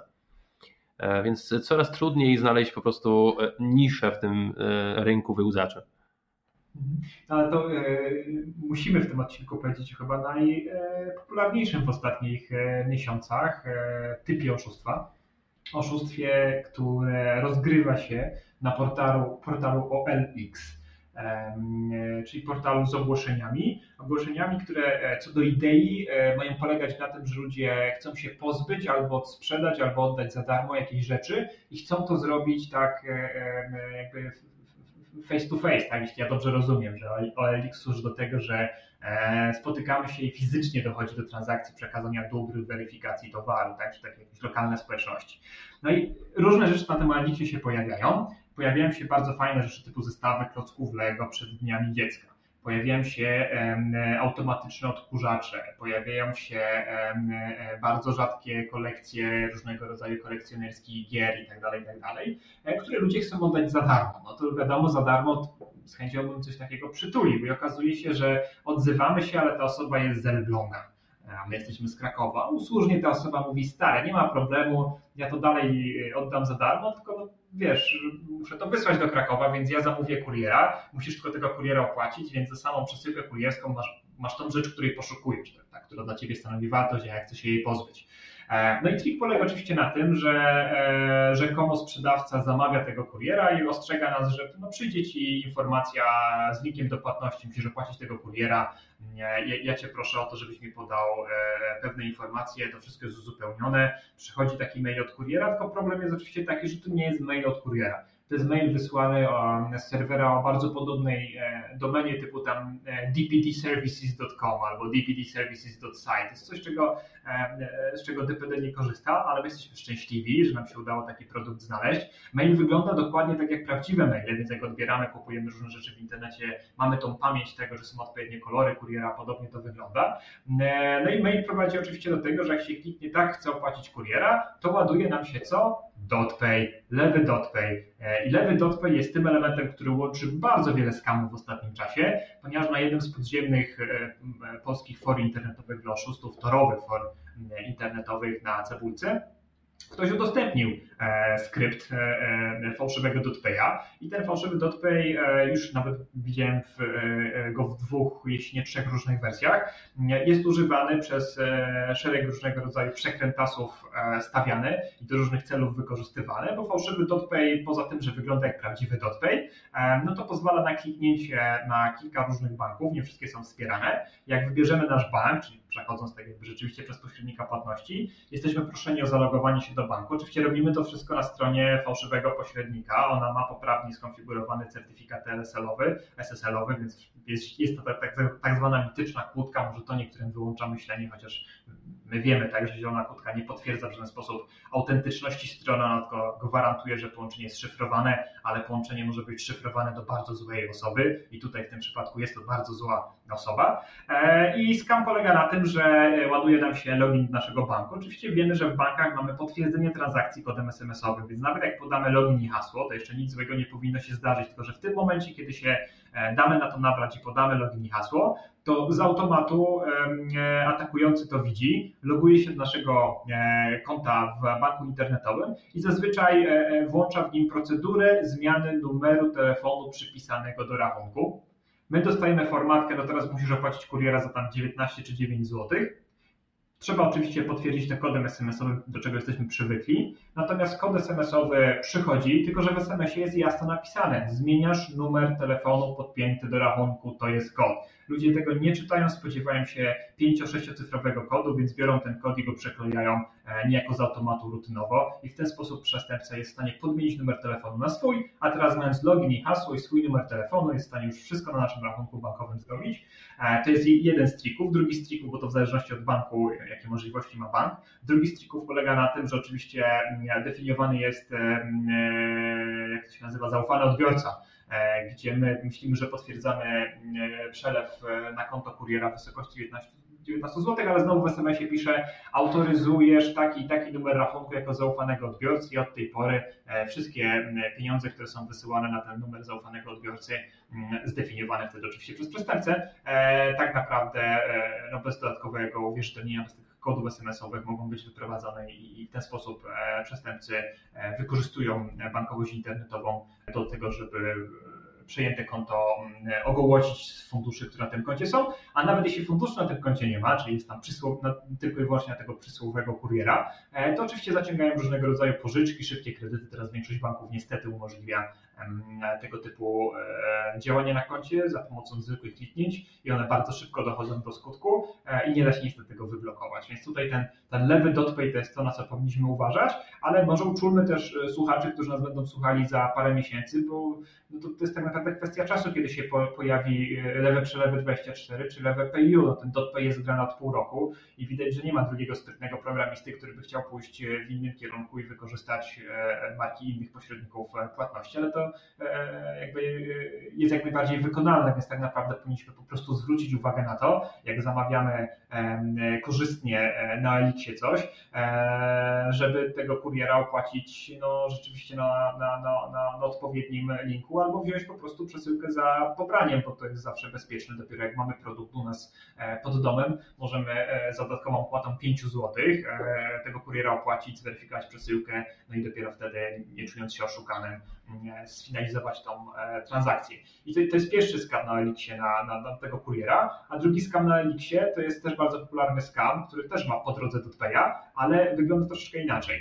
E, osoba na Elixie mówi, no to żebyś miał gwarancję, że ja cię nie próbuję oszukać, to wystawię ci aukcję na Allegro i prześlę ci link do aukcji, kupmy, kupisz to na Allegro, będziesz widział, że to jest zweryfikowana sprzedaż. Tylko, że link do aukcji na Allegro nie jest linkiem do aukcji na Allegro, tylko jest linkiem do domen typu showitem.pl E, różne są tam literówki, ludzie tego nie zauważają, bo wszystko wygląda oczywiście jak na Allegro. No i logując się na swoje konto Allegro, a tak naprawdę dając login i hasło do Allegro mm, e, przestępcom, e, osoby tracą swoje konta na Allegro, na tych kontach na Allegro są wystawione później jakieś produkty, to jest wykorzystywane dalej do oszukiwania, ale to jeszcze nie jest koniec skamu, bo jak się już zalogują do fałszywego Allegro i wyklikają tą aukcję, to poprzez, poprzez kup teraz, to później widzą link do płatności, gdzie muszą tą aukcję opłacić i od razu płacenie tymi płatnościami też powoduje, czy może powodować przekierowanie na fałszywego pośrednika w płatnościach, na przykład tego, ten lewy skrypt dotpayowy i tam znowu będzie ta sytuacja, o której mówiłem przed chwilą, czyli e, e, udostępnienie danych do konta bankowego i jeszcze ogołocenie konta bankowego, tutaj przy okazji tracimy też konto na, e, na Allegro, więc to są takie chyba dwa najpopularniejsze skamy, których na pęczki zgłoszeń związanych z tymi skamami dostajemy od naszych czytelników. Ostatnio popularne były też skamy tak zwanych zaliczkowców. To jest bardzo proste oszustwo. Polega na tym, że oferujemy atrakcyjny, ktoś oszust oferuje w atrakcyjnej cenie jakiś produkt i y, bardzo często chodzi o auta i też te skamy były popularne na automoto.pl. I no dobra, to słuchaj, auto jest tutaj, możesz przyjechać i obejrzeć, a wpłać mi 200 zł zaliczki zanim przyjedziesz. E, kiedyś e, pisał do nas czytelnik. Po to, żeby, po to, żeby zarezerwować ten pojazd dla ciebie, tak? Bo ja mam wielu chętnych. Tak, dokładnie. I kiedyś pisał do nas czytelnik, e, jak to wyglądało u jego sąsiada, do którego przyjeżdżały cały dzień lawety ludzi zdenerwowanych tym, że przecież zapłacili 200 zł zaliczki i, no i chcieliby odebrać to auto, które to auto było wystawione tam chyba za, za kilka tysięcy, warte było kilkanaście. Masa zdenerwowanych ludzi, lawety, zastawiona ulica, masakra. Natomiast oczywiście oszust skasował po 200 zł zaliczek. Kiedy ja później rozmawiałem o tym z biurem prasowym Otomoto, to oni byli zdziwieni, że tylko 200, bo zazwyczaj to jest 1000-1500 zł i ludzie wpłacają takie zaliczki, jeśli okazja wydaje się naprawdę dobra. A y, jeśli ktoś nie wierzy, że takie oszustwa mogą przynosić y, korzyści, to niedawno, w czerwcu, 13 czerwca dokładnie, Gorzowscy policjanci pochwalili się zatrzymaniem 31-latka z województwa pomorskiego, który łącznie usłyszał 127 zarzutów dotyczących tego typu oszustw. Czyli to był właśnie zaliczkowiec. E, straty na ponad 300 tysięcy złotych spowodował, czyli faktycznie działa, i opłaca się robić. Średnio wychodzi, że 2000 brało No w przypadku tego akurat oprócz 300 tysięcy złotych on jeszcze zyska 8 lat pozbawienia wolności. E, no to, to, nie wiem, czy, czy, możemy ujawnić, bo pewnie jak się podcast pokaże, to już ten artykuł będzie na naszych e, łamach, e, a może nie będzie, zobaczymy, ale dzisiaj się zajmowaliśmy sprawą e, pewnego serwisu, który sprzedaje e, wycieczki e, wakacyjne. E, zgłoszenie od czytelnika było bardzo interesujące, ponieważ e, czytelnik zakupił taką wycieczkę, mm, e, zapłacił zaliczkę za tą wycieczkę, usługę turystyczną, powiedzmy w wysokości tam 20%, więc nie będzie, że osoba kupiła wycieczkę za 20 tysięcy złotych, ale dała tam ile będzie 4000 zł jakiejś, jakiejś zaliczki, tak, żeby, żeby biuro miało pewność, że osoba jest tym zainteresowana. No i, i tyle. Na tym polega usługa. Później wiadomo, że jest 30 dni, czy jakieś tam raty są rozłożone, można, można sobie pomału opłacać tą usługę turystyczną. Tylko, że nasz czytelnik zauważył, że dostał maila po krótkim czasie od zakupu mm, tej e, usługi turystycznej od serwisu, który bardzo podobną domenę miał do serwisu, w którym on tą wycieczkę zakupił. E, I ten mail był pewnego rodzaju promocją, która mówiła: No słuchaj, kupiłeś u nas taką wycieczkę, powoływała się na tą wycieczkę, mm, wpłaciłeś nam zaliczkę, a my mamy teraz taką promocję. Jak tą zaliczkę zwiększysz, dodatkowe na przykład 2000 zł, no to my w ogóle zmniejszymy ci pozostałą sumę do zapłaty, więc e, powiększenie tej zaliczki spowoduje, że tak naprawdę wyjdziesz do przodu, bo ta usługa nie będzie już kosztowała 20 tysięcy złotych finalnie, tylko na przykład 19 300 czy 700 złotych będziesz mieć w kieszeni, tylko musisz już teraz, w przeciągu tam dzisiejszego dnia, dopłacić dodatkowego tysiaka. No i tutaj jak się zdecydujesz, to damy Ci linka, powiedzmy tylko w jakim e, banku masz konto, wyślemy Ci odpowiedni numer rachunku po to, żebyś mógł e, taki przelew zrobić, tą zaliczkę zwiększyć. No i tutaj pojawia się ciekawa e, sytuacja, bo wygląda na to, że ktoś ma dostęp do systemu sprzedażowego jakiegoś e, dostawcy wycieczek usług turystycznych, e, widzi kto kupuje te wycieczki, a następnie założył sobie domenę i z tej swojej domeny wysyła maile do klientów prawdziwego biznesu, ponieważ zna ich dane. I na zasadzie takiej prostej, fajnej socjotechniki mówi trochę zapłaciłeś, zapłać trochę jeszcze, to będzie dla Ciebie w jakiś sposób korzystne, tylko że oczywiście te pieniądze nie trafiają na konto prawdziwej firmy, tylko trafiają do oszusta, który bardzo dużo informacji w jakiś sposób wyciąga, bo nie wiem Marcin, czy udało Ci się ustalić, e, czy to jest e, może pracownik, który to dane wynosi, czy rzeczywiście jest błąd w systemie sprzedażowym online. To znaczy, wiesz co, e, tam była dość, dość duża e, luka czasowa pomiędzy, jednym, pomiędzy mailem potwierdzającym zamówienie, a tym mailem od oszusta. I dodatkowo oszust najwyraźniej nie wiedział, o jaką kwotę chodziło. To znaczy, on strzelił tam jakby koszty tej wycieczki, ale nie trafił dokładnie. No tak, skąd, skąd ma te dane? To jest główne pytanie, bo te dane mogą pochodzić od pracownika firmy, który nie ma dostępu do systemu. E, mało prawdopodobne od jakiegoś błędu w serwisie internetowym, który e, ujawnia klientów e, kupujących usługi, no to już jest bardzo prawdopodobne z takimi sytuacjami mieliśmy na pęczki do czynienia, gdzie dane wyciekały z systemów, ale może w tym systemie akurat nie ma tej najważniejszej e, rzeczy, czyli właśnie kwoty tej mm, usługi turystycznej, albo też taki atakujący dostał się na skrzynkę naszego czytelnika, ofiary, czy niedoszłej ofiary tego skamu i próbował ją, e, bazując na tych informacjach, widząc, że ona kupiła wycieczkę e, i, w odpowiedni sposób podejść i wyciągnąć więcej pieniędzy. To wydaje się być bardzo dużym wysiłkiem, żeby na jedną osobę tworzyć e, stronę internetową podszywającą się pod konkretny, konkretny biznes, więc ja bym raczej się skłaniał ku temu, że jakaś osoba posiada w jakiś sposób trochę informacji o klientach pewnej firmy i robi sobie taki podobny sklep internetowy, który w bardzo fajny sposób ogrywa klientów. E, no zobaczymy, jak to się potoczy, tak? Bo tam czekamy chyba jeszcze na znaczy, dziś Mamy pecha, bo dzisiaj rzeczniczki nie ma, ale, ale mamy dostać informacje, jak tylko się uda.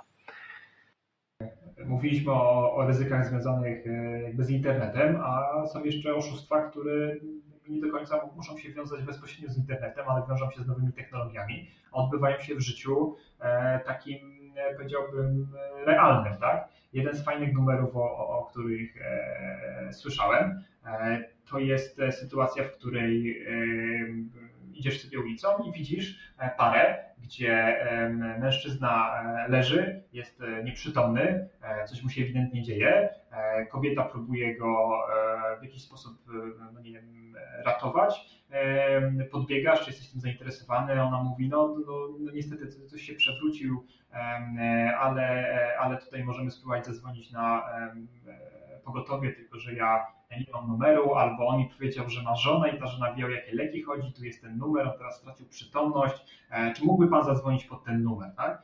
No i mm, jako osoba, która chce pomóc, e, e, ludzie mm, wybierają taki numer i słyszą tam informacje, które mówią, no, no tak, to, to, to może być rzeczywiście mój mąż, on ma takie leki, czy takie rzeczy bierze, E, w międzyczasie ta osoba, która leży, ona e, jakby dochodzi do świadomości, podnosi się tak, pyta się, co się stało i mówi, o, czy, czy ona mogłaby z żoną porozmawiać. I kiedy dochodzi do tego elementu, że przekazuje się słuchawkę, czyli ten telefon tak naprawdę tej osobie, która, która potrzebowała pomocy, no to ona wtedy bardzo szybko się podnosi i ucieka. E, więc e, to są takie, takie sytuacje, w którym e, chcieliśmy dobrze, sytuacja wyglądała bardzo wiarygodnie, ale koniec końców to my tracimy ten telefon, no bo nawet nam do głowy nie przyszło, tak, że, że tutaj ktoś, kto przed chwilą był prawie że umierający, może, może nas zrobić balona.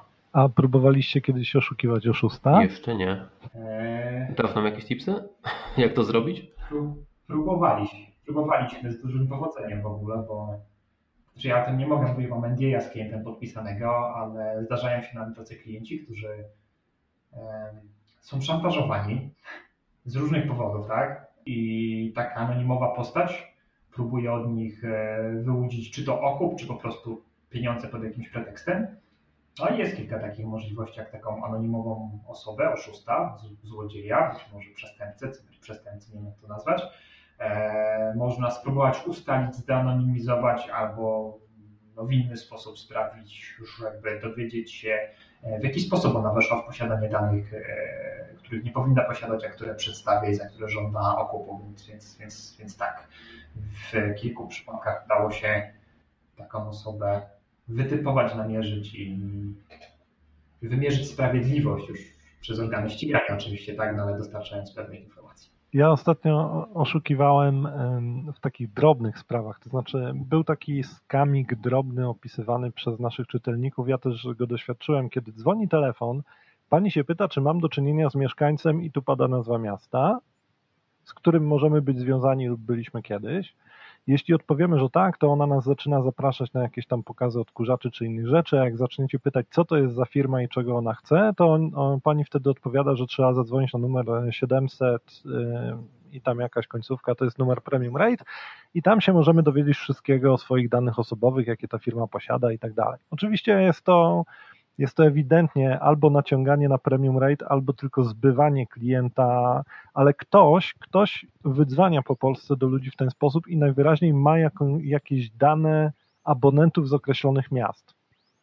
Nie udało nam się y, do tej pory dojść, y, skąd ta dana mogła pochodzić, bo najpierw myśleliśmy, że to jest od konkretnego operatora, ale później się okazało, jak analizowaliśmy kolejne przypadki, że niekoniecznie y, tutaj łączy operator ludzi. W każdym razie ja ostatnio próbowałem inaczej. Kiedy dostałem taki telefon i pani mnie spytała, czy mam okazję rozmawiać z mieszkańcem miasta i tu miasto, to ja mówię nie. I podaję całkiem inne miasto, na co pani mi mówi, no ale ja tu mam zapisane, że pan jest stamtąd. Na co ja, nie, nie, ja nigdy nie byłem z tym miastem związany, nie wiem skąd ta, ta informacja może pochodzić. I, I mieliśmy taką dłuższą dyskusję na ten temat i niby miało być zaktualizowane moje dane w bazie, ale ostatnio znowu dostałem numer i, i, i miasto było to samo co zawsze, czyli yy, Czyli ktoś wyraźnie ma jakąś tam bazę, posługuje się nią, też trudno powiedzieć, co to jest. Ja próbowałem pytać o te rzeczy w UKE, w Kiku, wiadomo jaki to jest numer, z jakiego e, są te połączenia wykonywane, ale jak na razie nic więcej o tym nie wiemy. Z tymi numerami, które dzwonią e, i, i potem tutaj, jak mówię, że jest podawany numer premium rate, e, były też chyba takie, teraz to już chyba nie zdarza, ale dzwoniły jakieś numery z Wybrzeża Kości Słoniowej, e, z różnych jakichś krajów, które miały prefiksy bardzo podobne tam, nie do Radomia, tak, czy czegoś innego, co było kierunkowym do, do Polski. Imitowało to numer stacjonarny, aczkolwiek no, każdy, kto widział tego plusa na początku, to wiedział, że to jest numer międzynarodowy, a ludzie mieli taką tendencję, że e, jakby odzwaniali na te, e, na te numery niejako z automatu nieodebrane, no i, i wtedy też byli kasowani prawdopodobnie przez jakichś tam wirtualnych operatorów. E, dziękuję Ci Piotrku, dziękuję Ci Kubo. E, na koniec e, jeszcze wspomnimy o easter eggu dorzucanym do naszego podcastu. Wyjaśnię krótko, jak było w ostatnim podcaście. Mniej więcej w połowie w tle naszej rozmowy były bardzo niskie dźwięki. Niektórych one irytowały, inni uważali, że ich nie słyszą. W każdym razie te dźwięki nadawały morsem komunikat zakodowany szyfrem Cezara. Odkodowany komunikat wskazywał na wersety z Biblii, gdzie, które odnosiły się do jednego zwierzęcia. Taka była zagadka. E, wykorzystaliśmy tutaj Biblię, dlatego że jest to dzieło literackie, które ma bardzo dobrze ponumerowane wersety i, i, i nam to bardzo pasowało. E, w każdym razie jedna osoba rozwiązała zagadkę, przysłała, przysłała nam odpowiedź, o jakie zwierzę chodzi. E, ta osoba dostała już od nas zestaw gadżetów, ale będziemy jeszcze mieli dla, e, dla tych osób, które easter rozwiązują, książki e, o informatyce sponsorowane przez firmę, firmę Cisco, niekoniecznie o rozwiązaniach Cisco.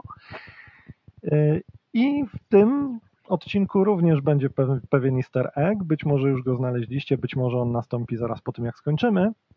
E, i również na tych, którzy, dla tych, którzy, którzy go rozwiążą, e, będą pewne nagrody. Easter eggi stopniujemy trudnością i ten będzie trochę trudniejszy niż ostatni. E, nagrody do przyszłych odcinków też będzie sponsorowało Cisco. Tutaj bardzo dziękujemy Łukaszowi Bromirskiemu, który z taką propozycją zasponsorowania wybranych przez nas książek informatycznych E, które będziemy mogli Wam przekazać za wykonanie jakichś zadań e, wyszedł. Dziękujemy Ci Łukaszu i dziękujemy też e, Tomkowi Wilczakowi, który z kolei jest właścicielem jednego z escape roomów i także zgodził się, żeby trzy takie wejściówki do escape roomu nam przekazać i żeby one były nagrodami w podcaście.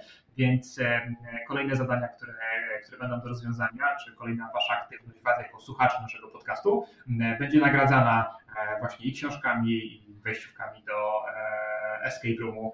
E, kto będzie zwycięzcą, no to będziemy na bieżąco ogłaszali w e, kolejnych podcastach. Ile oczywiście uda Wam się easter z tego podcastu wyłapać i pozytywnie rozwiązać. Także dziękujemy. Do usłyszenia.